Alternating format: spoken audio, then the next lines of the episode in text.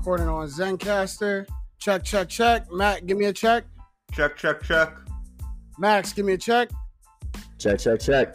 Word, word. Recording on Zoom. All right, ready to get popping? Let's do it. All right, let's do it. Oh yeah. Ready? Three, two, one. What's going on, y'all? Welcome back to Straight Facts, a sports show that educates and entertains. As always, I'm your boy, James Jackson, joined by my guy, our residential statistician, Stat Matt Robinson. No Kyle Sirik today. He's a little under the weather, so we send well wishes to him. Hopefully, he don't got that vid. Hopefully, he don't got that Rona because it, it's it's taking people out. But we do have a guest this week on the podcast. It's the one and only Max Gordon of Brainiac NBA on Instagram. Y'all might know him. He got like something light 43,000 followers on Instagram, something something like that. Um, formerly NBA Nation. He'll, he'll roll that out a little bit later. But Max, thank you for joining the podcast, man. Thank you for thank you for coming on. Yeah, thanks for having me. Always always a pleasure running with James Jackson, otherwise known as JJ, and uh, Win Shares guy, Stat Matt. My favorite. Win Shares Matt doesn't flow as nicely as Stat Matt. It doesn't. No. But, but yo, but if, if, you did have a second nickname, it'd be Win Shares. I'm not gonna lie, Max. He hasn't let Win Shares fly in a minute. I think he's been trying to like move on to other stats. Well, I've been in the DVOA range because it's been football season, so uh, that's true. Win Shares is more of a basketball stat, so we we gonna start to get into that soon. But first and foremost, before we get into the pod, man, Max, I'm gonna give you a chance because you you you talked about it a little bit. You had the little rollout of the rebrand on Instagram from NBA Nation to Brainiac NBA. So share with everybody out there what, what made you go to this to, to this new name, new logo, new format. Yeah, so you know, just basically I rolled out this Brainiac NBA as of a few months ago, and I think mainly it was a copyright thing that I ran into, but also just I, I think that Brainiac NBA sort of encapsulates everything that I want to achieve and everything that the you know mixes with the content that I want to bring out. Uh, you know, analyzing those those underrated guys that nobody talks about, the Bruno Caboclos of the NBA, regardless of if he has win shares, Matt. Um, but you know, just certain guys like that, man. You know, there's a lot of guys that that don't get enough credit in this league, and uh, you know, I, I think that this new brand is is something that really captures everything that I want to achieve, and I'm going to be rolling out a podcast soon, as well as uh, some merchandise as well. But it should it should be good all around. I know you guys follow it um, as I do this this great podcast. These are the facts. These so. are the facts, straight up. uh, just a fun little Bruno Caboclo fact that I learned recently. Um, Masai Ujiri, uh, clip came out of him like desperately trying to trade up for Giannis in the 2013 draft, and he was unsuccessful. So the next year's Caboclo uh, like pick was in like a different project guy that no one's ever heard of, and clearly that didn't work out as well as Giannis did. I'm not going to shock y'all. He's gonna shock y'all. I want to get into Bruno Caboclo because like that's my guy, the Brazilian KD. That's what they call him. But two years away from me, two years away. yeah, yeah, he didn't know MCW. He didn't know MCW right. here. so, so clearly, clearly, you you know a lot about like underrated guys. You talk about how you analyze their game. That's the content that you know you've been rolling out is is that should we expect the same kind of content from your instagram page should we expect new and different content like is that what comes yeah. with the new name yeah, for sure. I mean, um, you know, I've recently been using uh, like I'm primarily on Instagram, but I'm also you know on Twitter and Facebook as well. Got a following there, but on on Instagram primarily, I've been rolling out um, you know player rankings and uh, team rankings as of late, especially with the season coming up. Uh, the player, uh, the uh, power rankings of of this season as well as you know looking into the preseason, analyzing game film and stuff. So it's been really good as well as connecting with people within the industry to really uh, even players as well to try to get some some info. So it, uh, it it's all good stuff, you know. Man, we're hyped for it. We I, I saw you on, on, your story. You was teasing the logo a little bit. I, I mean, I got I gotta I gotta drop the exclusive. I'm actually one of the first people to see the new logo because you know I got it with Max yeah. Gordon on the inside. You mean I got it like yeah. that. But I saw when you was dropping it, you was teasing the fans. I was like, they don't even know what's about to hit them right now. But congrats yeah, on, the, on, the, new platform, man. I'm yeah, excited for for all the new stuff that's happening. But speaking of new stuff that's about to happen, it's about to be the time of the year. We we about to hit the NBA season coming up next week, which I, I can't believe sometimes that we're already you know, going back to a new NBA season. And with this new NBA season, we got a lot of new players that are returning, especially big name players off of injury. Some notables: John Wall, Steph Curry, Kevin Durant, Kyrie Irving, and everyone's asking, you know, wondering what kind of impact these players are going to have when they do come back. So what do we do? We're going to unpack that. We're going to look at the facts and we're going to see which player is going to have the biggest or among them the biggest impacts when they do come back. And we'll break that down player by player. So we'll start first with John Wall. And off camera, I noticed off camera, you actually told me that John Wall is your favorite player. John Wall is to you Yeah. as Chris Paul is to me, which if anyone knows, that's like you you a ride or die then. Are you willing to are you willing to be a Phoenix Suns fan for John Wall? Because that's what Chris Paul is to me. yeah, man. I mean, I think he's going to do really well in the Rockets. I mean, you saw what he could do in Washington. I know that was two years removed. I don't know if y'all watched his preseason game in the last two. That man, that man looked fast, bro. Like, oh my goodness. He's taking Yeah. one dude dribble Forgot. across, step over, right, right over guys, man, to the Cubs. So it's only going to be a matter of time before John Wall, I think, uh, you know, returns to that twenty point per game, ten assist guy. Honestly, I mean, he's he's a certified hooper, but then again, I am biased. You are you are you are I am I am incredibly pessimistic about John Wall. Uh, the Achilles injury is a rough one to come back from. Only one player has ever come back from an Achilles injury made All NBA. Although just like being a good starter would be great for John Wall at this point, but he was a player so like focused on speed that that took away.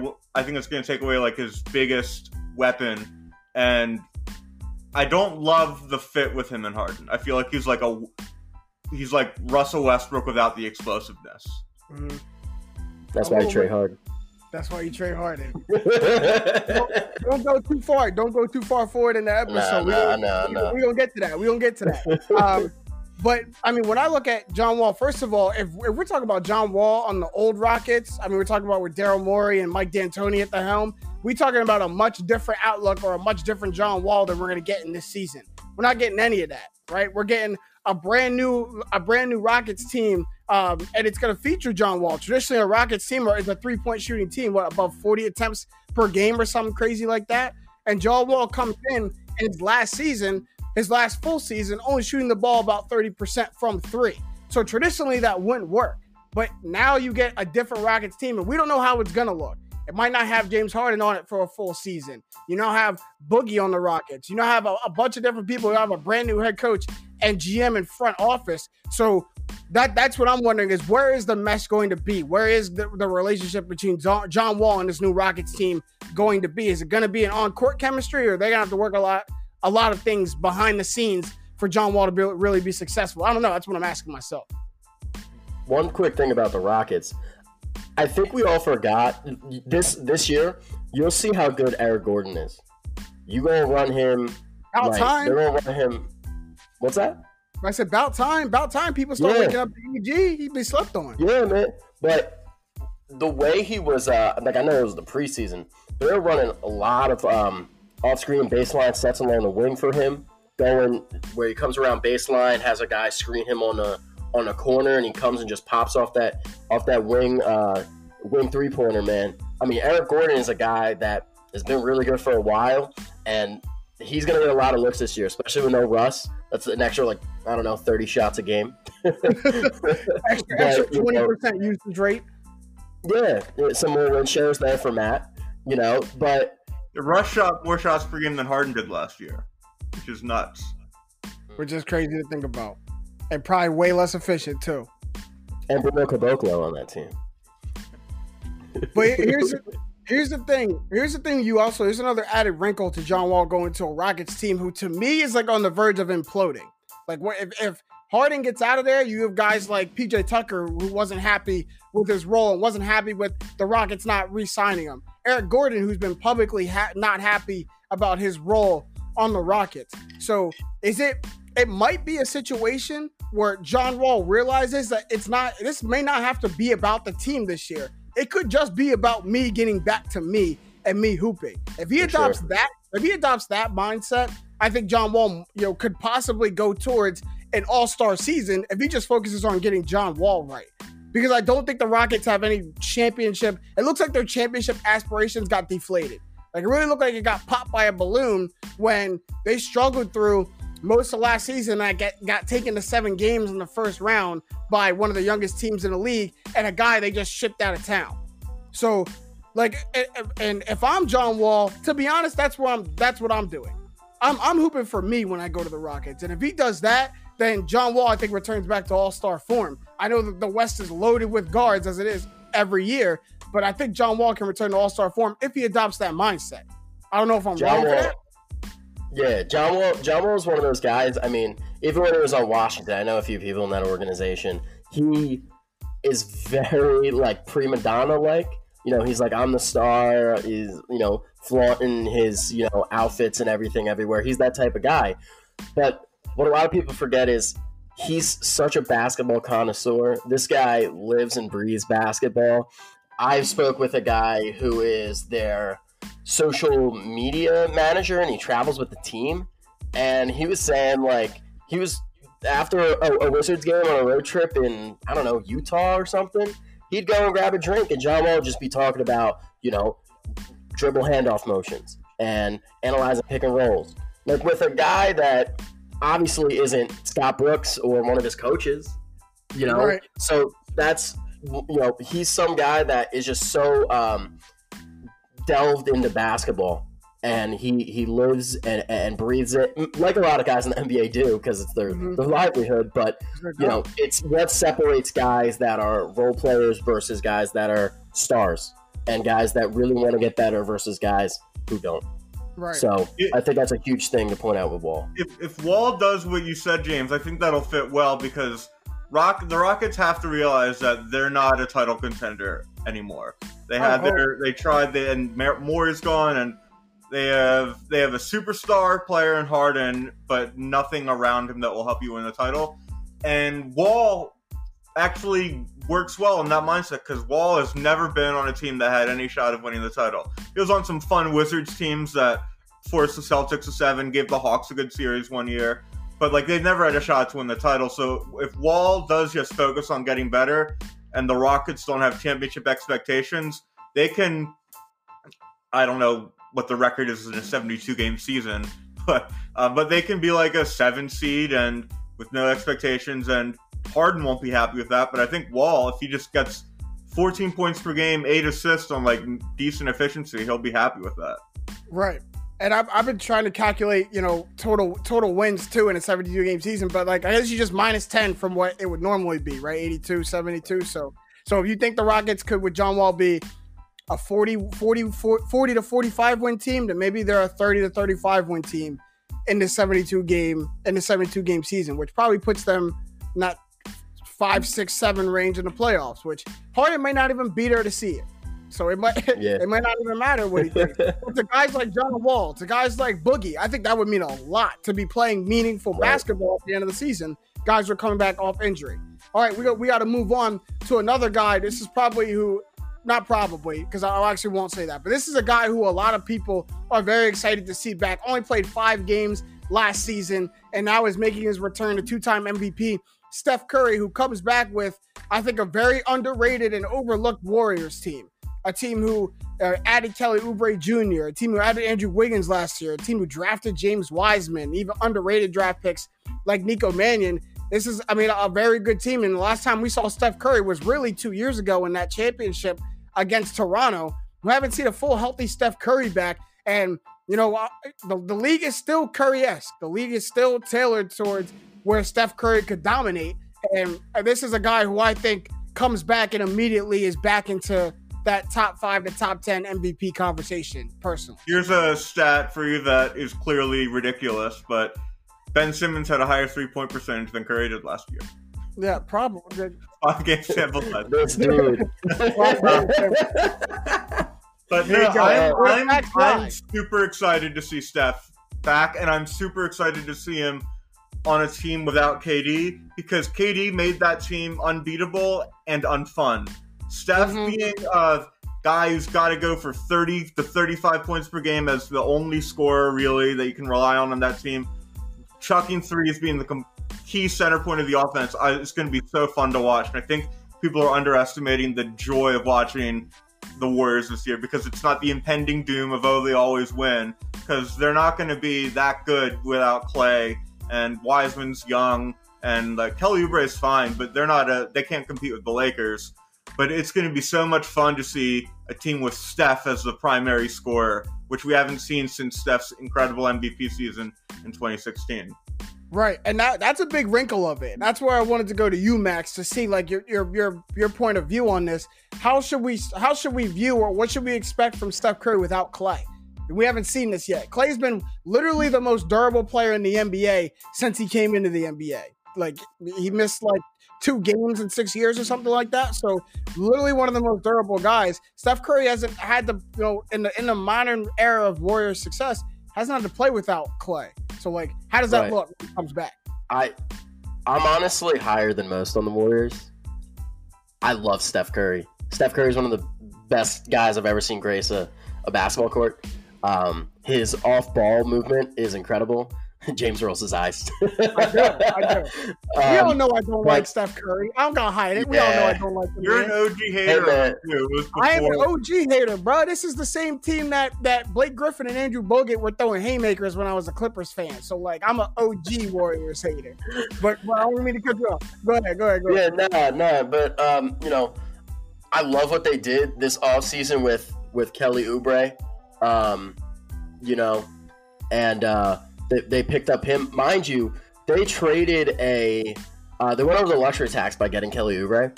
I don't know if you guys saw this. This is a stat for you, uh, Matt, and but they uh, he's making 14 million this year. But for them to go and acquire Kelly Oubre, they had to go over the cap, and going over the cap meant they're going into the luxury tax, and the luxury tax is 68 million dollars additional on Kelly Oubre.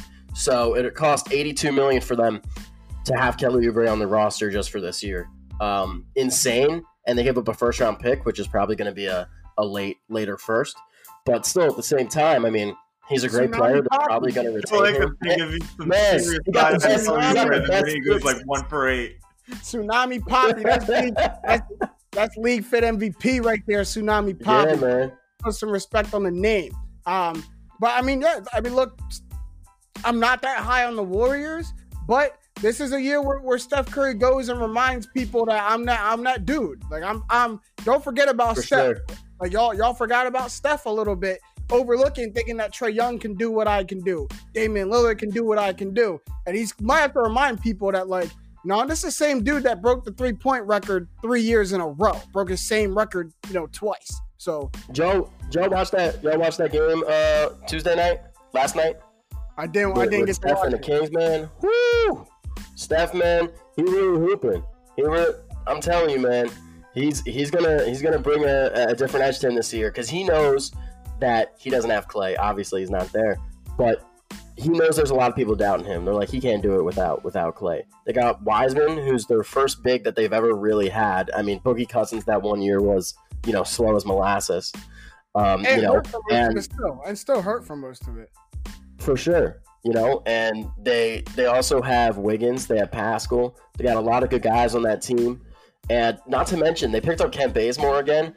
He's gonna have a good year, Kent Bazemore. Um, I I'm friendly with his trainer and he's he's been putting in the work, especially with the Warriors used to be with that team. He's a guy that can shoot from the perimeter, play really solid defense. He'll be a nice bench piece for them. I'm really looking forward to seeing what. I'm what excited for the Thursday night TNT game where I see Steph has 45 in the third quarter, and I stay up till 1 a.m. wrecking me for work the next day, but knowing it was worth it to see Steph drop 60. I can't wait for yeah. that day. That'll be fun. we, we, don't get a lot. We don't get a lot of the stuff this year. we, we, don't get a lot. We don't get a lot of the stuff. Look, I, I'm It'll be against the Suns too, James. So just to I know, I know, oh, I know. Bro, but here's the thing. Like, I don't even want to. Don't even bring me down that rabbit hole. You almost got me to do it. Don't even bring me down that. We talked about it already. I don't even want to. I don't want to go down that that rabbit hole. But here's the thing about Steph and the Warriors and, and where I come from personally. I used to not want to give Steph Curry props at all. Like, even when he won MVP, even when he was the first unanimous MVP in NBA history, I was like, man, like, don't talk to me about Steph Curry. People can do what he can do. Then he did it again. Then he did it again. Then he did it again. Then he did it again. And I was like, you know what? This is this is a guy who's like transcended the game of basketball. And I realized Steph Curry's influence when guys like Trae Young and Damian Lillard and like there are, there are Steph prototypes and clones all over the place. Like this is a man who's like created a new style of basketball and like when when the teacher left, like a bunch of people you know thought they could do what Steph could do. And I think when the original comes back, when the OG comes back of this whole thing, Don't know. Don't know. You'll know. Like people can do some things, they can't do what Steph Curry can do. I do think that's the greatest shooter in NBA history, and he's more than that sometimes. Like I, I But do, he not, but he not CP3. but he not CP3, but he not, but he not point guard. I say he's the greatest shooter of all time, but he not point guard. But I, but I did have to. I did have to like swallow my pride a little bit, and I do think he's all he's higher on the all-time point guard list than CP3 is. Like, that, I mean, Uh, what Chris Paul first Steph down off it. is the best guards of all time list goes Magic Johnson one, and then it's a tough one between West and Curry for number two. Like he's uh, uh, sorry, point guards. Jordan Point guard, obviously and. Kobe. Yeah, not guard. Uh, point guard. Steph- right. Steph's in the. I probably have Steph like 14th all time in my like all time ranking. Like See, like is- that, see, like that's where you gonna hurt me. We wasn't supposed. To, I wasn't supposed to talk bad. I wasn't supposed to talk bad about dude in this segment. This was a, you know, we're looking for him to come back. We're excited for him. Then you, All then you hit me with that. and and now you're making me talk bad about dude. Now you're not four, not 14. All right, let, let me let me move on before before we, you got me you get me down this path about talking bad about Steph Curry. Uh, because we got we got to move on because his former teammate is coming back. This is the this is the guy who people are most excited to see back on an NBA court. That's Kevin Durant joining Kyrie Irving with the Brooklyn Nets. Um, and Matt, like you mentioned, there's only been one player in NBA history to make an All NBA team after tearing an Achilles. That was Dominique Wilkins, and that's the same injury that Kevin Durant comes back is, is that torn Achilles. Uh, you know, in the, in the same season when we saw a last healthy Steph Curry against the Toronto Raptors.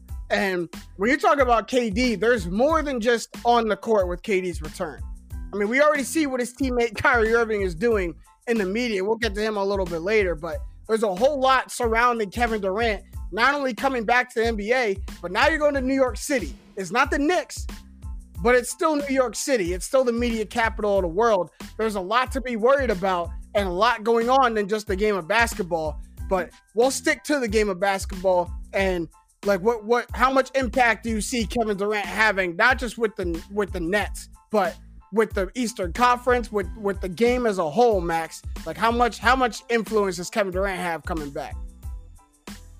I think I think I'm really high on the Nets too, man. I mean, I know you don't you don't like uh, Kyrie and and KD and their chances of winning James, but at the same time, man, it's just I think they got all the pieces. They got Jarrett Allen, and I think DeAndre Jordan's way past you know playing NBA capacity, but he can still put up good bench minutes for you.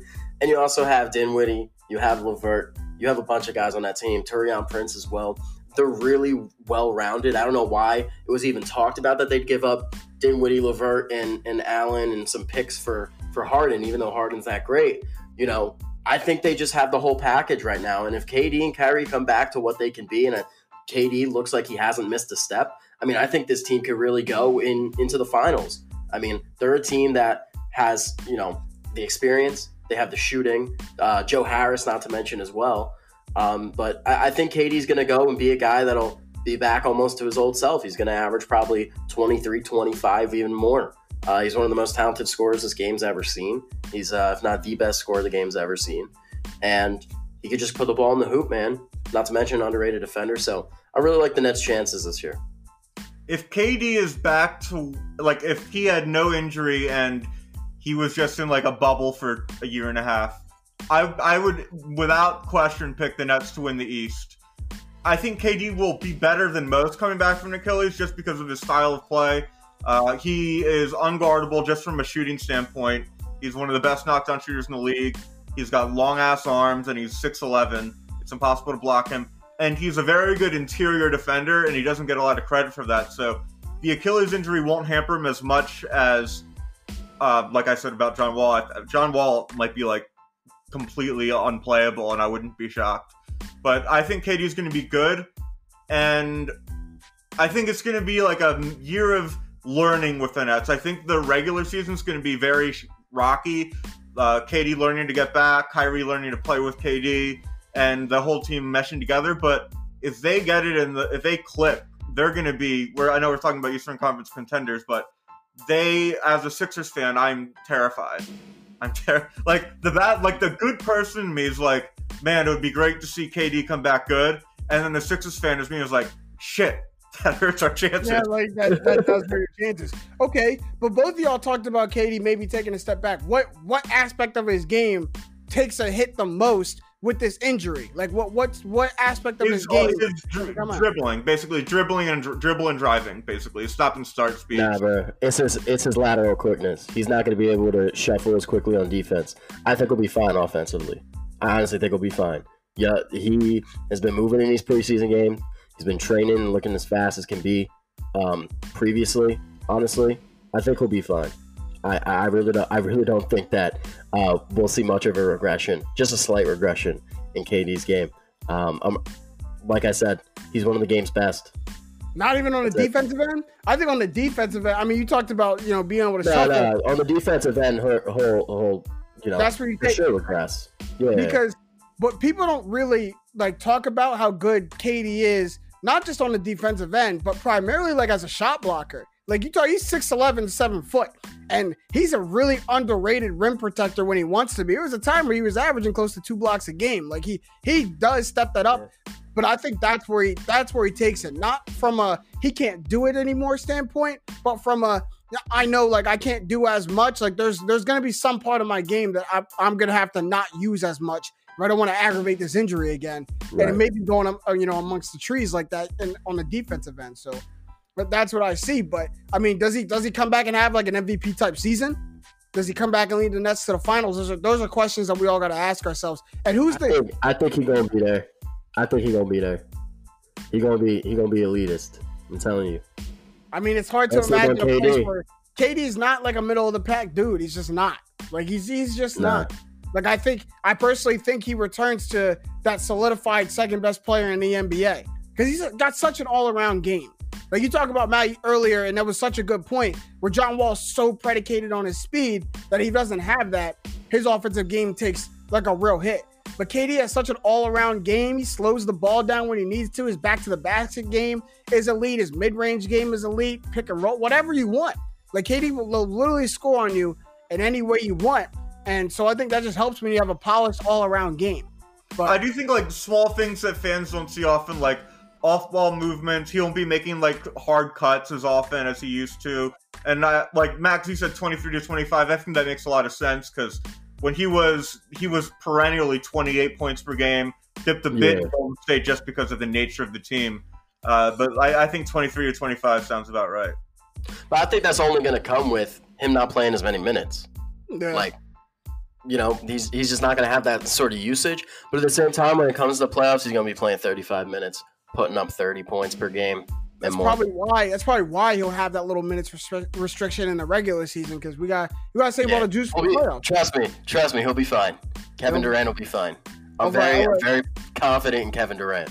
Last last person we moving on to is his teammate in Brooklyn. Played a little bit last season, played 20 games, but I mean that's you know a, a quarter of the season. Uh, is Kyrie Irving, a, a man who's already making splashes in in in the media, a, you know, a sector of you know the of, of basketball. He said he's not talking to, and then he goes and talks to Taylor Rooks. Um, but Kyrie Irving, his last his last his last full season, 23.8 points, five rebounds, six assists. That was with the Celtics. With 20 games in Brooklyn, he's playing some of the best basketball he's ever played. 27 points per game, six assists, and five rebounds. Um, so Kyrie comes back with with a lot to prove. Um, but he, he comes back with another alpha dog on the team. And this is, you know, something that he left Cleveland for was not was not being alpha dog, not being the number one. So who is that number one on the Nets? Does he automatically have to default to KD, or is he It's gonna KD. be It has to It's KD. Easily. Without a Uh, doubt? The only thing, without a doubt, but the only thing is, is that the only, the thing that can lead to this team's demise, the the worst enemy of Kyrie Irving, is Kyrie Irving. Yeah, um, Kyrie Irving, man, he's a guy. He he don't want to be in in the media that much. Uh, you know, I think he's a guy that has no problem going and just like retiring, like way like at towards like the end of his prime, just simply because he, he's one of those dudes that you know you see he doesn't want to talk to the media. You know he doesn't really want to you know have people walk up to him. Like I've had a friend walk up to him and you know have his like security go and like push him off, even though there's like nobody around him. You know, just to just to say hi. You know, nothing nothing bad. So it, I think he's just one of those guys, and it's his own personality. He's he's his own worst enemy. But if you don't want to be in the after he retires, you'll see him like a news story about Kyrie Irving builds fifteen million dollar underground bunker in preparation for apocalypse. something like that. He's he's just like a weird dude. Like he does a lot of good things too, but he's just a weird guy. But I I since Kyrie will never, it's ne- it's impossible to decipher what Kyrie's actually thinking. I'm it. The best case scenario for the Nets is he left Cleveland because he wanted to be on his own team, the own star. He tried that in Boston. He got hurt the year they actually had a shot to make the finals, and then when he was healthy, the team kind of imploded with, and he imploded in that Buck series. And I think he, he if he realizes, hey, it's nice being a second banana because it takes a lot of pressure off, both in a like outside pressure and in-game pressure and I, if he embraces the role like he did in the beginning part of his Cleveland days, it'll be a perfect mix for as long as Kyrie lets it be. Because after two years, he'll probably get bored. But well, Max, Max, you brought up how I don't really like the Nets' chances of winning the finals, but that's why. Because I think KD's kind of almost in the same boat. Where. KD, KD said the you know the I, you know the media won't let us just hoop. You know, I, I just want to go out and hoop. He said that before. He's even said you know I have no problem with the Warriors being Steph Curry's team and not, you know, not having it be my team. This is my team or it's his team. I just go out and hoop. So both of them don't really like the, all the media attention that comes with the game of basketball. They want to just play. So why Brooklyn? So why New York City? My my guy, my man Stephen A. Smith brought this up. I thought it was a great point. If neither of you like really talking to the media, neither of you really like the media aspect, the politics aspect of basketball. Go to Sacramento. Go to what? Go to Sacramento. go, go, to, go to Cleveland. Go, to Cleveland. go to, Utah. Go, to, Utah. Go where no is. But you went where everybody is. You you gonna have 20, 20 different news, 20 different big news outlets in your face every night. But you don't want to talk to the media. You gonna have fans coming out of the woodworks every which way from five different boroughs. But you don't want to talk to the media, but you don't want to deal with fans. And New York City's different. New York City is like playing for Philly or Chicago. Like it's tough. Like we like dude, like fans of of those cities don't want a weak-minded dude. Nah. Like you see what happens when a weak-minded guy comes to the Sixers, he gets chewed up and spit out quick. But when a guy like Jimmy Butler comes, it's like, damn, I really like how he plays. I really like his grit because he's a tough minded dude. He takes it in stride. But like KD and Kyrie have both had their their instances where they've shown the, the not the the grit, not the toughness, not the you know the wherewithal that comes with you know the Brooklyn mindset, the New York City mindset. Wearing wearing a beanie in, in pregame shoot around isn't isn't everything. That's not gonna solve it. That that's not going to put you in a different culture. Is he's been he's been he's pouted about a lot of bullshit for a while, but he's been so good it hasn't mattered. Kyrie, when he pouts, he gets worse. But KD, he, he, he whines and bitches, but then he'll still like lead the Warriors to the like fi- like the finals, and like he'll he's just one of the weirder. He's the softest, like he's the softest mentality of an all-time great I think we've ever seen in the sense that he's incredibly sensitive, but it doesn't affect his game on the court at all. And I, I think mean, that that's maybe Kyrie will where they they could hurt each other that way. Kyrie could feed into the negative aspects of KD, and it could be like a parasite that eats up the Nets from the bottom. But that's being from a Sixers fan's point of view, that's being too optimistic. You gotta you gotta think who's around him though. You got Steve Nash. My point. Been, my next point. In, yeah, my next point. And, you know, he's been in Dallas where it you know where he first started out and it was a little bit rocky. He's been in in in, in ten uh, you know places with high tension before. You got D'Antoni who dealt with Harden last year. Harden literally uh, was a guy last year who would not want to practice and they just canceled practice. And that, you know, he had so much control in that Rockets organization. He still does, you know, and you have Amar'e Stoudemire, who's been in New York and dealt with that sort of media before. So, three sort of, uh, you know, points that, that are covered and issues that can be covered up uh, with those guys behind the scenes to help to help out. Uh, Nash was with KD and Golden State. Nash was with KD and Golden State. That's right, right. That's big. That's I mean, KD personally vouched for him. Like that. That's why the Nets didn't interview anybody else. They interviewed one person and gave Steve Nash the job because KD said that's that's who I want as my coach. For sure. So if there's, I mean, there, that's that's a that's going to be a player's coach if I've ever seen one. We've seen Steve Nash galvanize troops many a times. Let's let's see if he's able to do it with, with two superstars in his first go round. And something I've, I've always been a firm believer of is winning cures all. That's why James Harden can do what he does. But then if he drops a 50 point triple double and win the game, no one says anything. That's why KD and Kyrie can pout, but if they win, no one says anything. Winning cures all. So if, if they're, you know, if they're tension behind the scenes, but they're winning games, they'll trust me, people will get over it. People will people will move on because they're winning games. But move on is what we're gonna do as well. Um, we're gonna we're gonna take this this really narrow scope and broaden it now to a, to a full NBA season preview. So Max going in Brainiac NBA, this this your time to shine now, man. I need I need your expertise on, on all these next questions to really give us the landscape of this upcoming NBA season. So these questions, all right. they're coming right at you, man. We saw a lot of teams take a step backwards last season. Saw teams take a leap forward. Uh, you know, so which teams do you think coming in this NBA season are primed to take that next step forward, the next step up? Well, I think the obvious one is Atlanta. I mean, they got Rajon Rondo, who's going to really help their young guys there. Trae Young, who I think is sort of, uh, you know, he still can't play defense, but he's a guy that is just going to leap, you know, years and bounds over uh, other dudes offensively. John Collins is a really nice guy that uh, I like. You know, I've liked him since his days at, at Texas. So he can, he, you know, a lot of guys there can really play, and I think they're going to be making a real push. You know, they got Gallinari and and Bogdanovich that can really space the floor for them. Um, as well, you know, Bogdanovich, they're going to run a lot of plays for him. He's going to be a focal point of that offense. Uh, he's going to be their second scoring option aside from Collins and aside from, uh, you know, um, Trae Young. So I, I, really like what they have there. And, it, you know, Atlanta and, and, Lloyd Pierce, man, he's a great dude. Um, not to mention one of the few uh, African American coaches in in the league uh, you know, um, it, it's sort of crazy how there's there's so few of them, uh, considering there's a lot of you know qualified guys there. But even so, I, I really like what Atlanta has. And he's a defensive-minded coach too. Uh, Robert Covington sure. credits Lloyd Pierce with why he became such a good defender. Right. That's gonna be that's gonna be great. I look at Atlanta and I see like well-rounded and like weirdly depth. yeah, like, for sure. Got, I mean, got two, like you look at the roster and you're like, oh, that guy's pretty good. Oh, that they got like seven guys. Like I like their.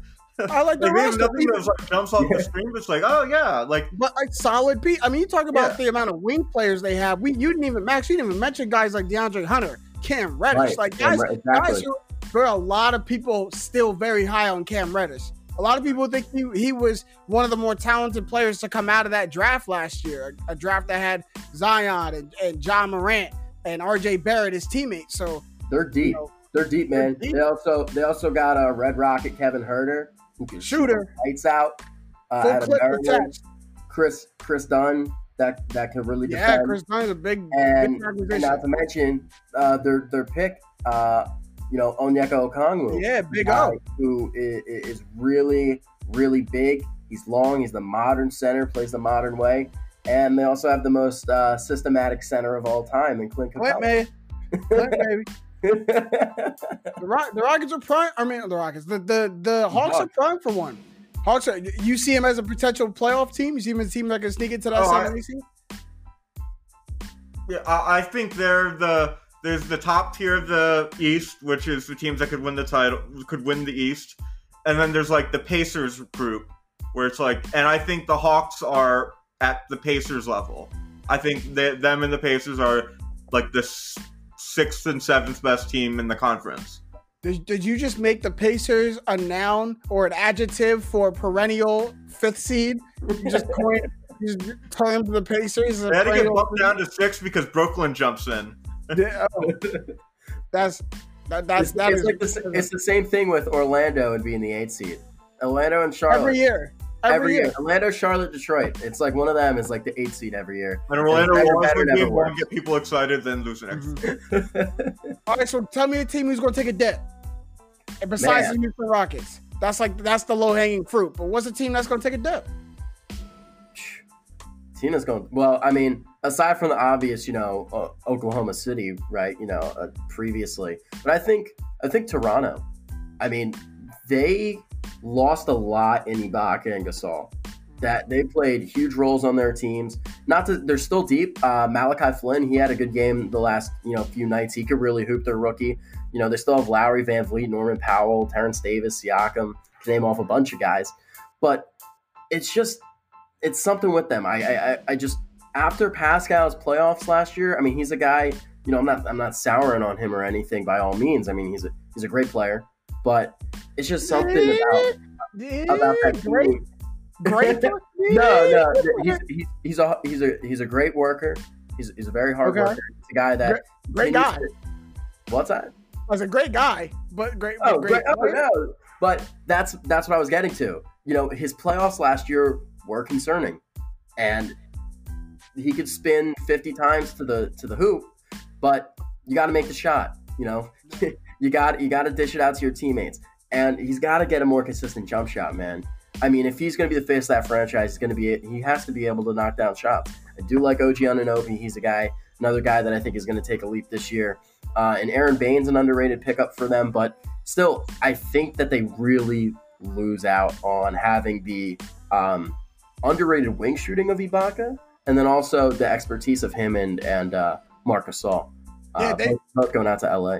People people don't talk about enough how how successful the Raptors were, especially in their championship year, where that two big man set and people didn't think they were going to be that successful when both Ibaka and Well, Marcus Gasol the were good. Sixers beat that Raptors team in five, maybe six games. Like Marcus Gasol was so good at defending Embiid that entire series. I mean, they, they won this for him. But when they lost Kawhi, they lost the, the go to guy, the guy who's going to get him a bucket that's going to bounce four times on the rim. They rim still don't have that guy. and, and and beat a team. They don't have that guy.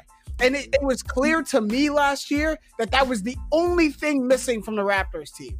Like the Rap, you get a go getter bucket or uh, you know a go get you a bucket guy. They beat the Celtics. Yeah, And, what- they- what and- happened and with they the maybe Raptors they. They always choked and underperformed in the playoffs. Then they got Kawhi, and Kawhi gets them the title. And then the remaining people who were part of the choking teams remembered how to not choke, but they Mhm. just didn't have the talent to get past Boston. That was just like a really Thing. tough seven game series where they didn't win. And it's just they don't have enough pieces. and and it's crazy because they showed they showed exactly that in that Boston series that we're not going to give you this series, but we we just don't have that oomph to to beat. I mean, they they they they got a couple of games just based off of they play the right way of championship breed of basketball because basically everybody but Kawhi returned, so they just knew how to they knew how to win games, but. OG misses that buzzer beater if like it wasn't for like the previous year's confidence. Probably, probably. well, right. no, that ass. It, it might be.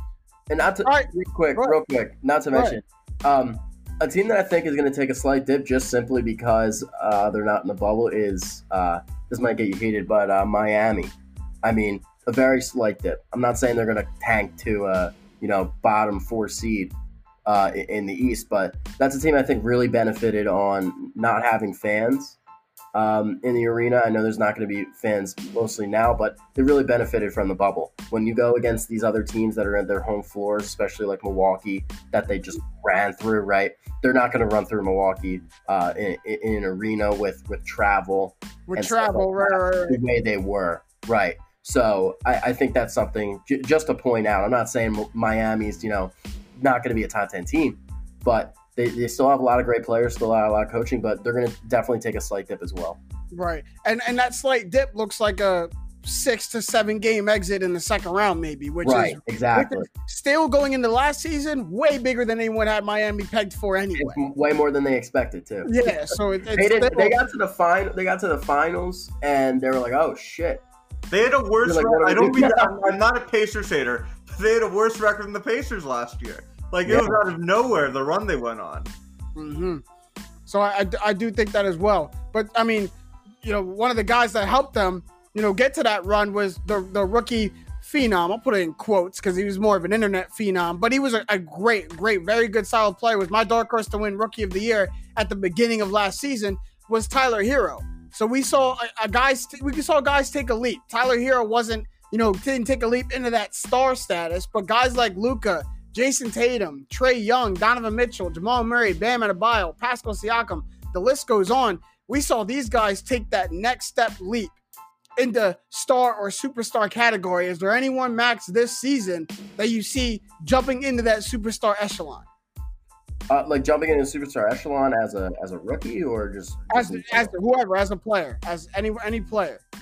Um, I don't really um, see any rookie who's going to jump into that superstar status. No, especially, especially with yeah. Go ahead, Matt. But especially with no with no summer league, uh, yeah. it, it's hard. It's it, it's very hard. But go ahead, Matt. Devin Booker is going to Chris Paul is going to turn him into an All NBA player. To, I guess All NBA, yes, but to me, Devin Booker is already a star. Like that's why that's why I, I wasn't going to say it, but you're correct in that. Like maybe he goes from star to superstar, from All Star to All NBA. So I'll, I'll, give you credit for that leap. But to me, Devin Booker is already where Jayson Tatum and Donovan Mitchell, and he's already where they are. You know what I mean? Bo- right. Bottom tier of upper echelon. But is Matt. there a guy on the outside of that who's going to jump into that this year? Matt, you saying he going from like 20 points per game to like 27? Is that what you thinking? I just think he'll be, the Suns will play better just and smart. Booker can average 27, 28, but it's a lot of his stats felt empty until the run in the bubble when they actually almost made a run for the playoffs. And I think having Chris Paul is the, one of the smartest people to ever play basketball, just from a basketball yeah. mind. Thank and you. all those Thank little you. things will ooze into Devin Booker like through osmosis, and they'll be they'll they'll they're a team that I think they'll make the playoffs and uh, third team All NBA. It's I think Booker makes. That's fair. It, easily, easily. So yeah, so for me, I mean, a guy. Here's a name for you, uh, Rui Hachimura. I think he's really gonna start and taking off this year. Um, I, I not think you as a name I didn't expect. Not gonna lie. Go yeah. ahead. Uh, I, re- I really like that Washington team, man. They got Russ and Beal. They're looking for a third link. They got Bertans, who they're gonna run. They're gonna run a lot of great lineups with Rui, and also Troy Brown Jr. is another name. Uh, one of one of my guys. um, you know, but Russell Westbrook, Brad Beal, Troy Brown, Hachimura, and Bertans. That's a pretty dynamic lineup that they got um, that they could keep running. But they're looking for that third guy. I think Rui's just going to put up, you know, 16 and 10 and really, you know, start to sprinkle in some games of him really elevating into that into that next step for Washington. I mean, he's in a perfect situation. They got a great roster around him. They're going to have uh, Deni and um, you know Brad Beal, Russ, and a lot of other guys to space the floor, like Bertans as well. I think I, I mean I think they'll be really uh, really underrated, and I think that they could really make a push in the playoffs as well as uh, you know, Rui taking that next step into uh, really becoming a, a, a nice player. A, a, nice player, right? We're gonna stop right short of like star. You're not saying he's gonna go into that star status, nah. but, but, you're I'm, saying he goes into that into that very respected role player status. He'll he'll be the next coming of Zach Randolph. Oh, oh, okay. I like that. And I think anyone will take a Zach Randolph comp. I think anyone will take a. a but you put, but that's the thing. Remember those Memphis teams? Zach Randolph in a very small You don't want Nick Zach Randolph. You want no, no, like Memphis, no, you, you want Kings. You want Kings Zach Randolph. You remember, you remember those? You remember those Memphis teams that took like San Antonio and, and OKC? Yeah, great, like, grind, great grind, yeah. They were just always in it. Like every year, man. You put one or two guys around a Zach Randolph, you could really play. And then a guy like a defender, like a Tony Allen, which is going to be like a Troy Brown, but he's going to be a more offensive minded guy. That's a really solid team that you got there. They're building something really nice in in uh, Washington, man. That's that's crazy. All right, so you talked about the Eastern Conference a little bit. Talked about Washington too, and KD and Kyrie going to the Nets. With Sixers making their upgrades and improvements both on the floor and in the front office. You got the Bucks re-signing Giannis and then adding Jrue Holiday and adding, you know, some pieces for him. Who do you think should be the top team going into the, you know, top team coming out of the Eastern Conference? Who's the favorite to win the East going into the season? I I personally just because they have go-to bucket getter scoring in a seven-game playoff series. I honestly think that Brooklyn can really hash out the, you know, problems that they have. If not, I would say Giannis, but Giannis is beatable as of now. We've seen that. You know, he's a guy that he can go to the basket and get a bucket when he wants, but he has to be a lot more consistent with his jump shot. It's going to be probably Milwaukee and Brooklyn in the in the finals, uh, the Eastern Conference Finals. I wouldn't sleep on the Sixers, but knowing them, something will probably happen. Probably a Doc Rivers blown three one lead or something, you know. But you know, Oh, Matt. so realistic it hurt. yeah, yeah, but you know, it's um, I, I personally like Brooklyn, man. I mean, I, I think they have the game plan to really. You're going off the strength, though. Be honest, you're going off the strength. You're going off the strength of KD and Kyrie, right? Like it's it's gonna boil down to and you wouldn't be, but you wouldn't be wrong. Like a, a lot of these playoff games boil down to like, I got KD and Kyrie, and you don't. Like I'm, some yeah, but at the same time, this team has like four other bucket getters. That's the whole difference. I mean, if you just took a team centered around KD and uh, Kyrie versus Giannis and like Jrue Holiday and um, Khris Middleton, if you just took those two guys versus them three guys without considering the rest of the roster, then I'd probably take Milwaukee, honestly, just because they have the depth and, and, and the defense, right? But when you talk about Brooklyn, they got Dinwiddie, hell of a player. Shamet, who could shoot underrated. Um, Joe Harris, Taurean Prince, who's a guy that's going to really muscle up Giannis in these playoffs. Not saying he's going to shut him down, but he's going to rough him up. You have Jarrett Allen, you have DeAndre Jordan, uh, Jeff Green, another guy who's going to be like their 10th man. You've seen him on a lot of good teams. Uncle Jeff. They just- yeah, they they have a lot of guys that they can just throw at you. A lot of guys that they can throw at you.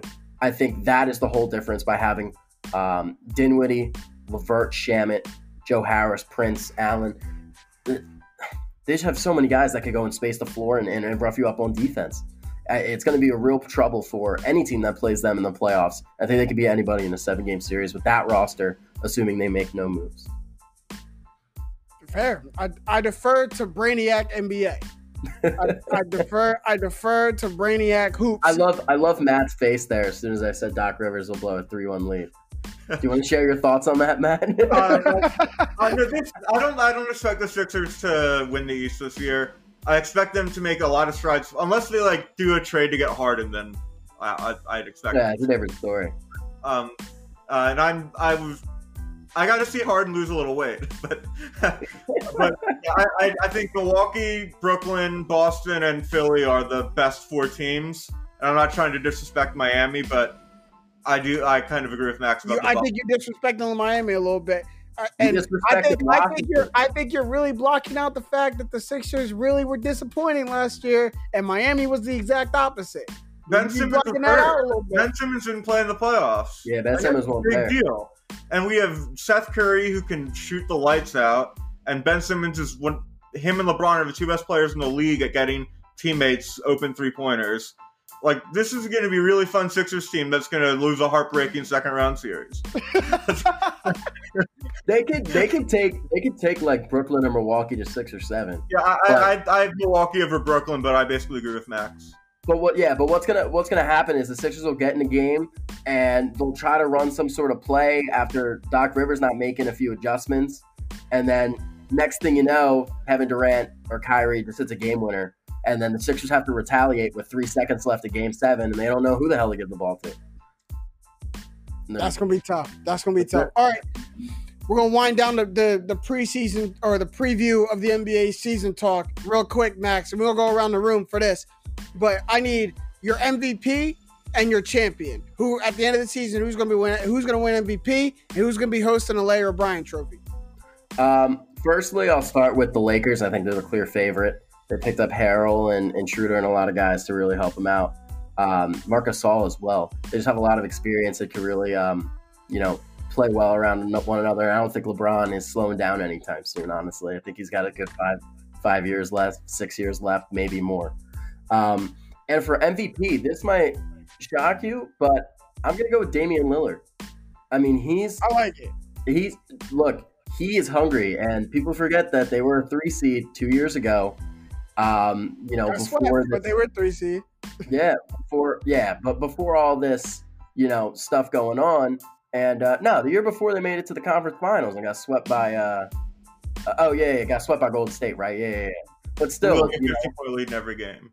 yeah, but hey, same thing. Same thing goes though. I mean, Dame Lillard, he's got the guys around him this year.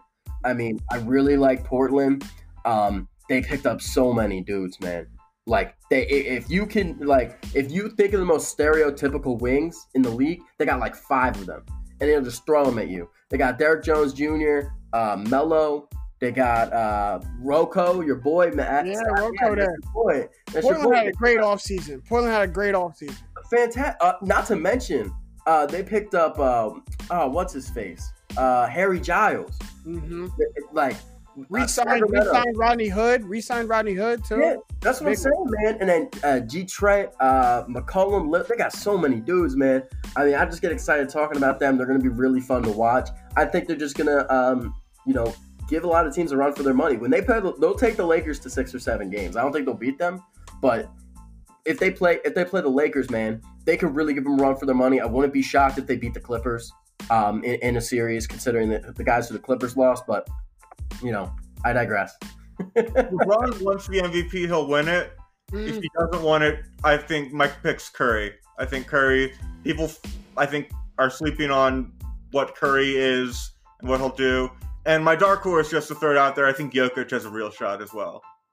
I thought you were gonna. I thought you were gonna say Embiid because that's was my dark horse. And Actually, Embiid's gonna, yeah, but- Embiid's gonna play three quarters of the season. I was about to say, you got to play a full season. Yeah, but if Matt- he if he ever turns that if he ever turns that around, man, oh my goodness! If he ever can play what he he's one of the most talented guys I've ever seen step on a basketball court. Joel Embiid.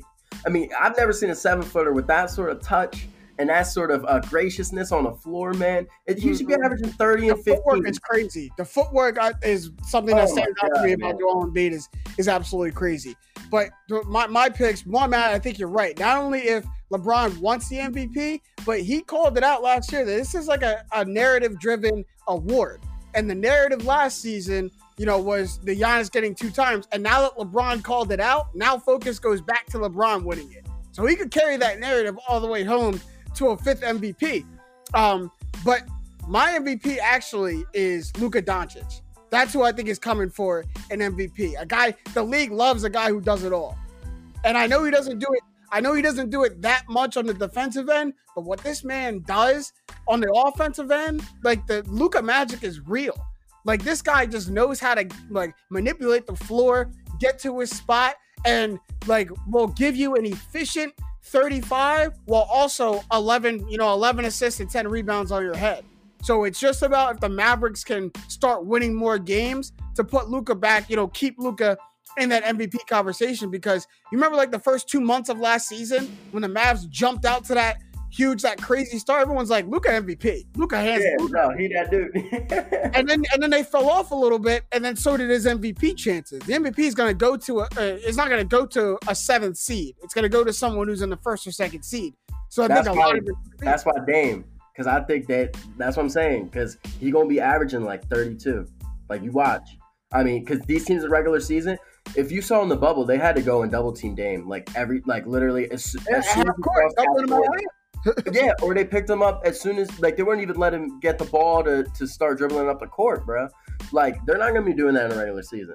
Yeah, but this is a man who, like Luka, Luka is at this point and he's going into his third NBA season, bro. Like he's so young, and this man said at 18 years old when he's coming to the NBA, it's easier to score overseas, or it's or it's harder to score overseas than it is in the league, and no one proved this man wrong yet.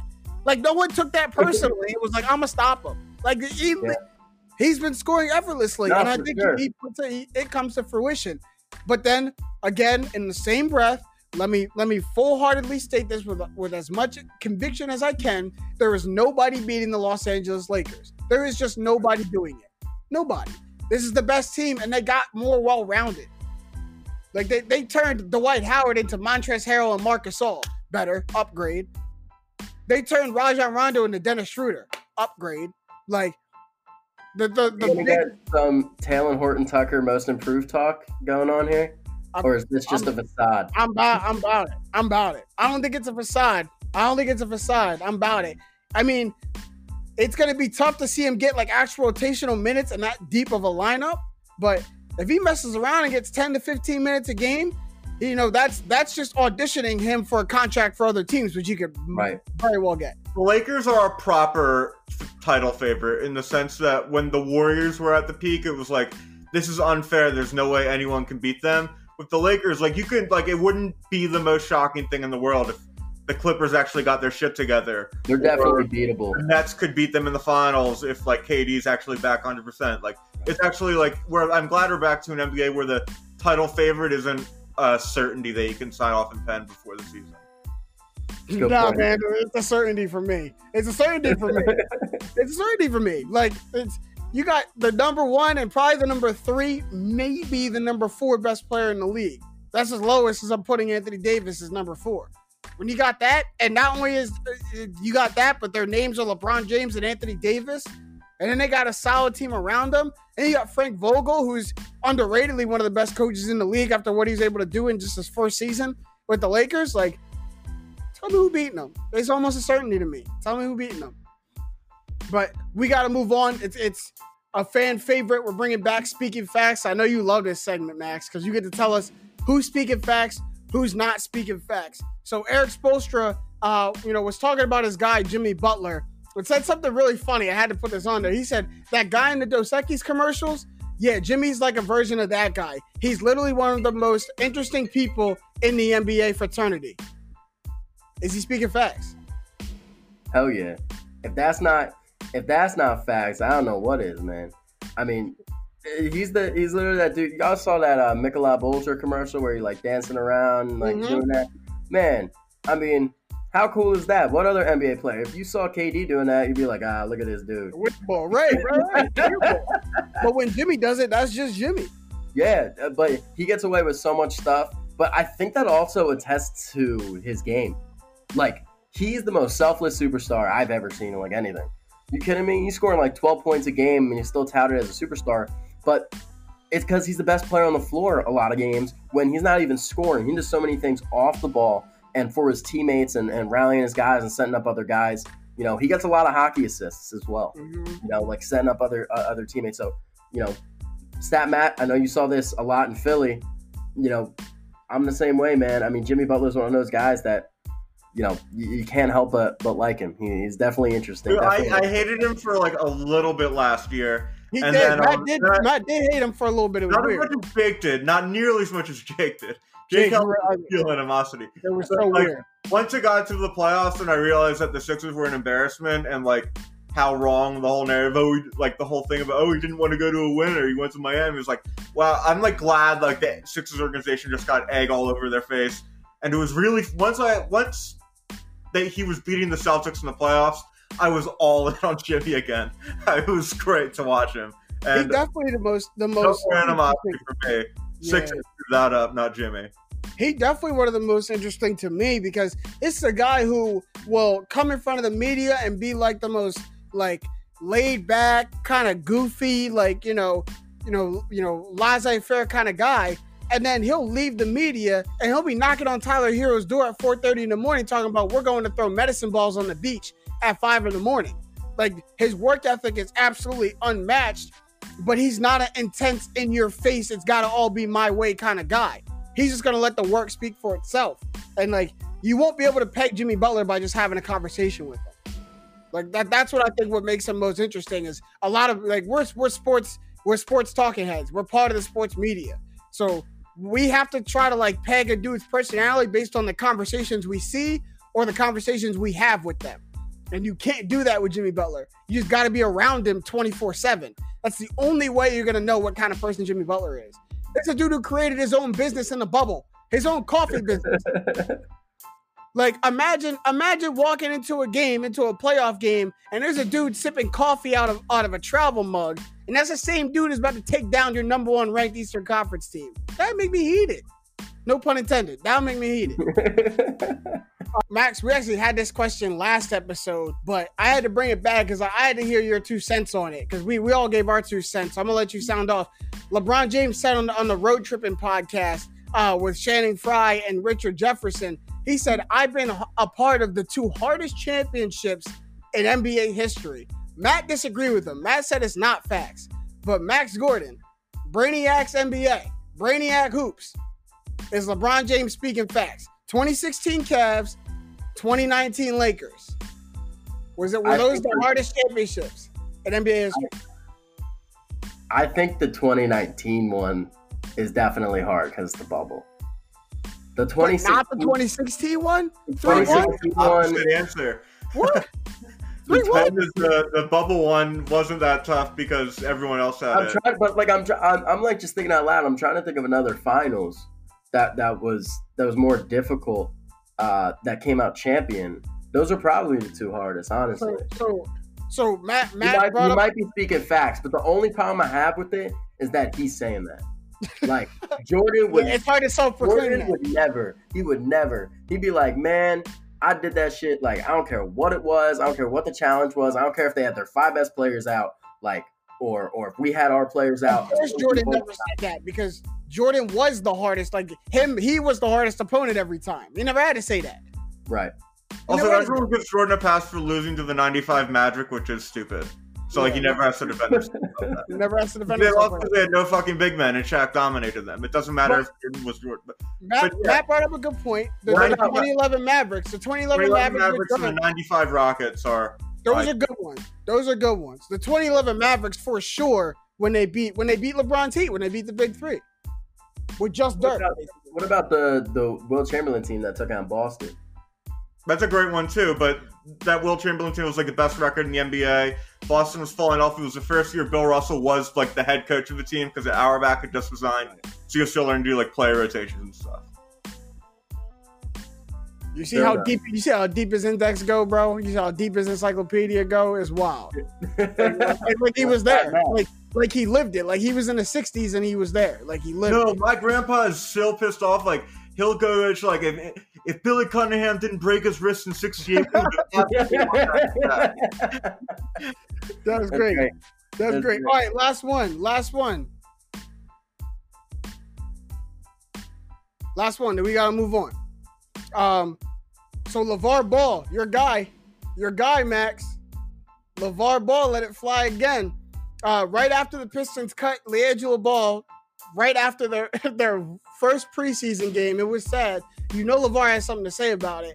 He said, I'm, I'm cutting off the court a little bit. He said the franchise over there is raggedy as hell. He went on to say that they're going to regret this big time. It's going to be one of the biggest mistakes they've ever made.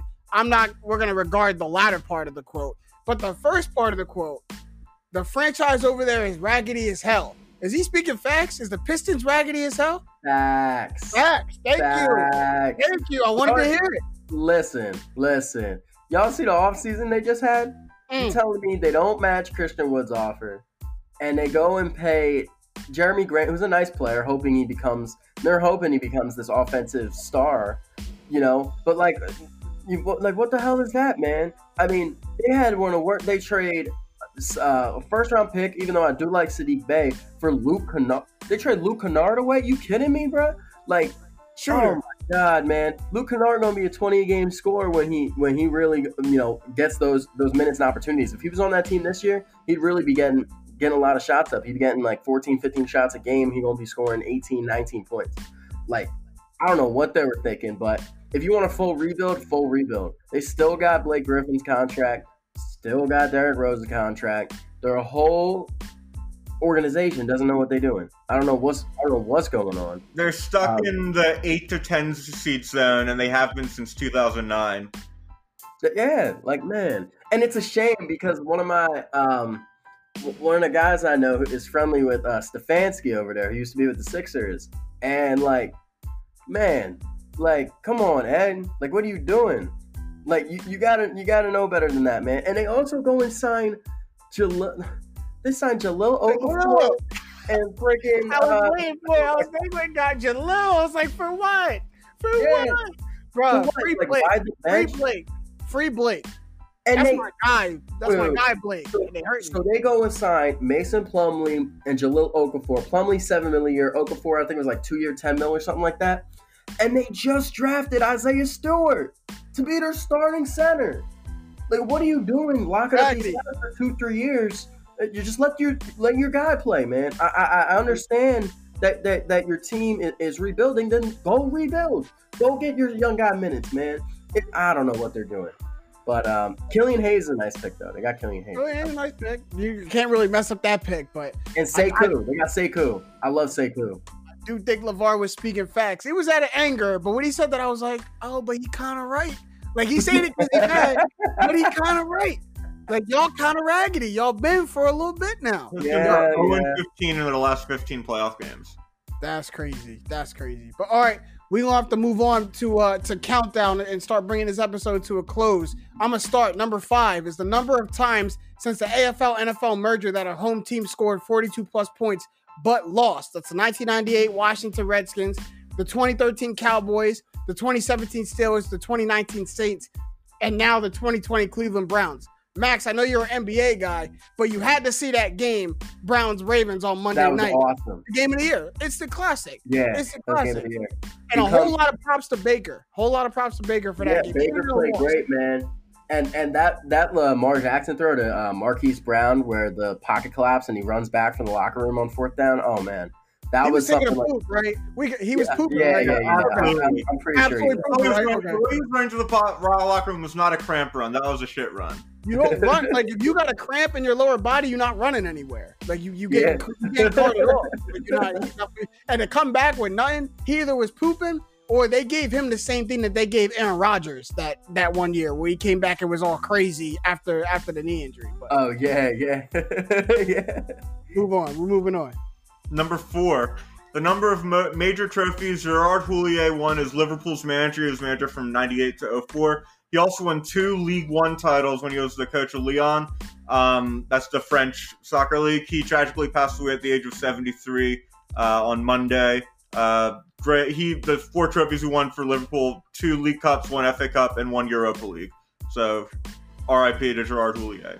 R.I.P. Always sad when we lose a member of the sports world. R.I.P. Number three, the number of two lost teams that rank ahead of 8 and 0 Cincinnati in the college football playoff ranking 8 and 2 Iowa State, 8 and 2 Florida, and 7 and 2 Georgia. They, I mean, I know Cincinnati's in the American, I know they're outside of the Power Five, but they disrespected them, man. Like, Florida if, lost to LSU, who's awful. Awful. And they, awful. fell one spot. It's absurd. At this point, they should just tell teams if you're outside of the Power Five, don't don't expect to make the college football playoff. Like they just just say it. Like I don't understand why you, like no one's gonna really disagree with it, so just say it. Cause like why why lead teams on like that if they really don't got a shot? Number two, the amount of losses Doug Pederson has when Carson Wentz is not his starting quarterback. He is hmm. eleven and two. Um, I, I, don't want to talk about this, so I'm gonna go. I'm you gonna, put it in. Y'all, y'all, hold up, hold up. Y'all see this in the background, right here? It's a Hurts jersey. Wow, you jumped on that wagon quick. I jumped on that wagon week one. I jumped on that wagon week one. I got that shit weeks ago. I've never liked Carson Wentz. Jalen Hurts, I've loved Alabama, Oklahoma. He's a guy that can really play. And I think the only reason why we're not freaking out about that first game is is simply because he's a second round pick. If he were like a first round pick, everybody like Tua has like one bad game and everyone's like, oh my god. And then like he has a great like a great game and everyone's like freaking out. Hmm. So I I, I don't understand the narrative, but I really like what I saw from Hurts. I think will be really nice. He was never a Carson guy. Even when he led you, even when he when he led the team to eleven and two, first seed in the NFC in 2017, he was never a Wentz guy. MVP. Nick Foles. Nick Foles. No, look, you look, you're not gonna get any fight from me. When, when I love Eagles They should have. They should have. They should have gone with, with Wentz. Daunte Culpepper is the only thing that's close. Daunte Culpepper was a great quarterback and then all of a sudden, 2005, he became dog shit. It's the only thing that's similar. Wentz was fantastic, great, and then this year he's just been dog shit. Gotta let it go, Matt. It's over. It's, you root for the team, not the player. With well, as long as you're my guy, but we need that hurt. Hoping Wentz gets better in the offseason. Gets back. To so Wentz hurts, don't it? Number one, mm-hmm. the amount of more TD passes Aaron Rodgers has this year than his punter J.K. Scott has punts. Now, I know Patrick Mahomes is doing its thing. I know the Chiefs are, only have one loss, and the Packers have a couple questionable ones. But Aaron Rodgers, if you break it down by the numbers, is ahead of Patrick Mahomes basically in everything. The Rodgers only thing that's leading him is yards. I'm the I'm the Rodgers hater here.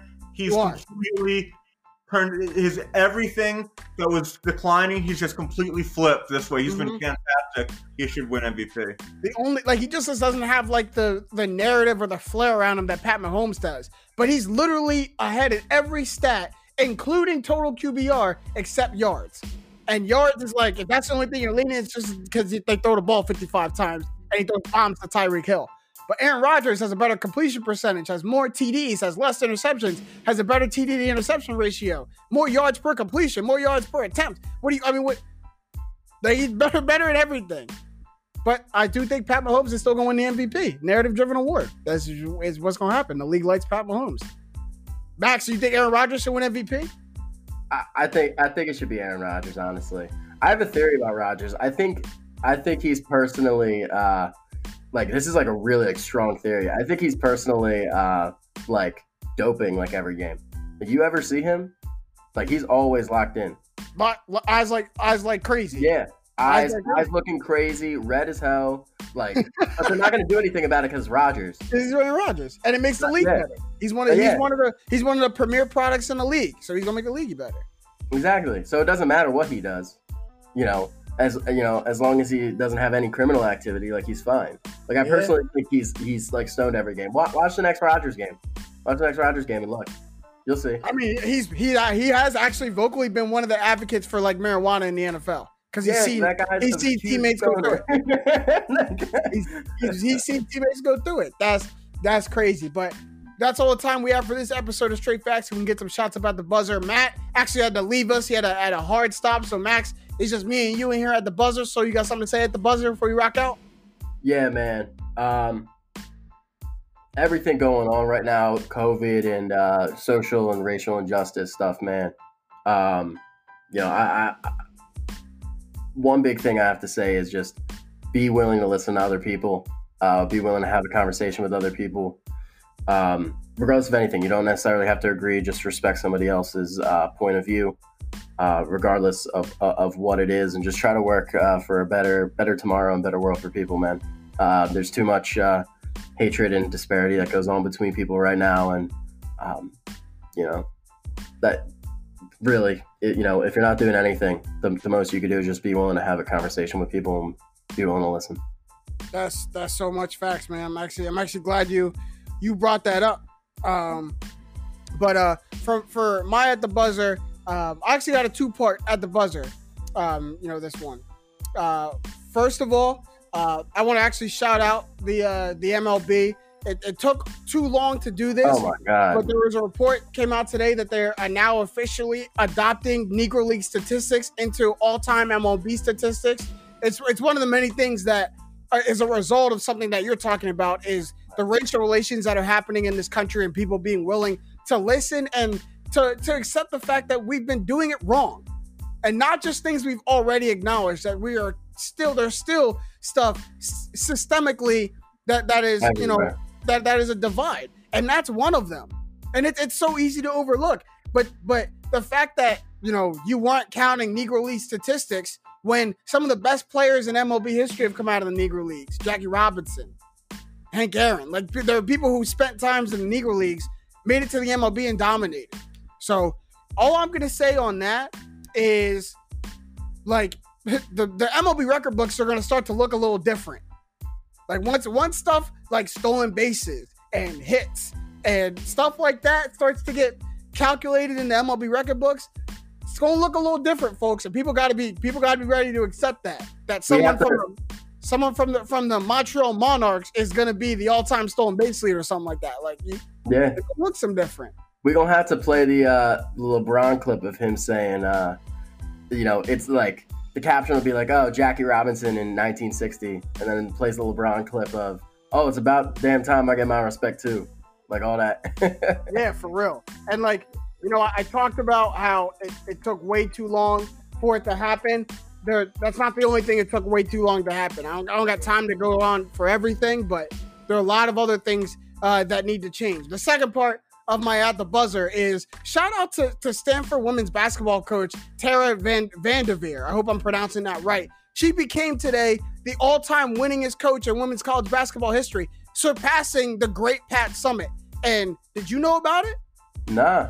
No, because no one talked about it today. No Sports Center, ESPN, Fox Sports, whatever. No major media sports outlet shouted this out. That's the issue. So when you're talking about injustices, it's not just racial. There's a gender injustice too. So I mean that that's crazy. She didn't break a small record. She she eclipsed the all-time winningest coach record in women's college ball, basketball history.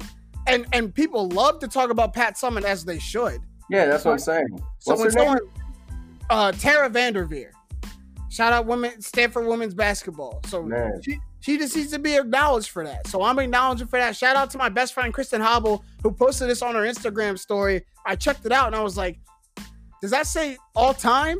Because hell why did I hear about this? Like that that's no Geno I hear about Geno all the time. Yeah, yeah, I hear about Geno all the time. all the time. You hear about Pat, like, hear about Muppet, you hear about all the as you should, but you also should hear about Tara Vanderveer, who's not done. So tomorrow she gonna pad her record. The next day she gonna pad it again. So shout out to Tara Vanderveer. But that's all the time we have for this episode of Straight Facts. It was a great one. Uh, shout out to my guy Kyle Surek, who's recovering um, from from sickness. Shout out also our guy Stat Matt Robinson, who had to leave us early, but was a part of 99% of the episode. He dropped it, and then also our guy Max Gordon from Brainiac NBA on on Instagram. And one more time, just plug everything that you're doing so no, so people can know where to find it, what you got going on. Before we wrap Yeah, uh, at Brainiac NBA on on Instagram, at Brainiac NBA on Twitter, uh, also on Facebook at Brainiac NBA. for the aunties and uncles out there, you on Facebook too.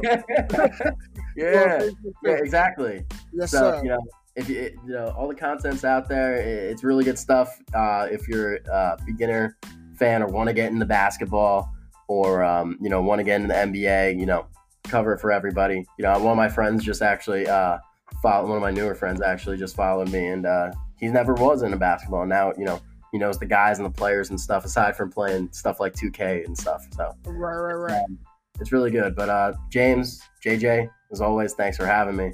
Yes, sir, bro. Thank you for thank, These have Thank been the you for- straight up. I love it. yeah.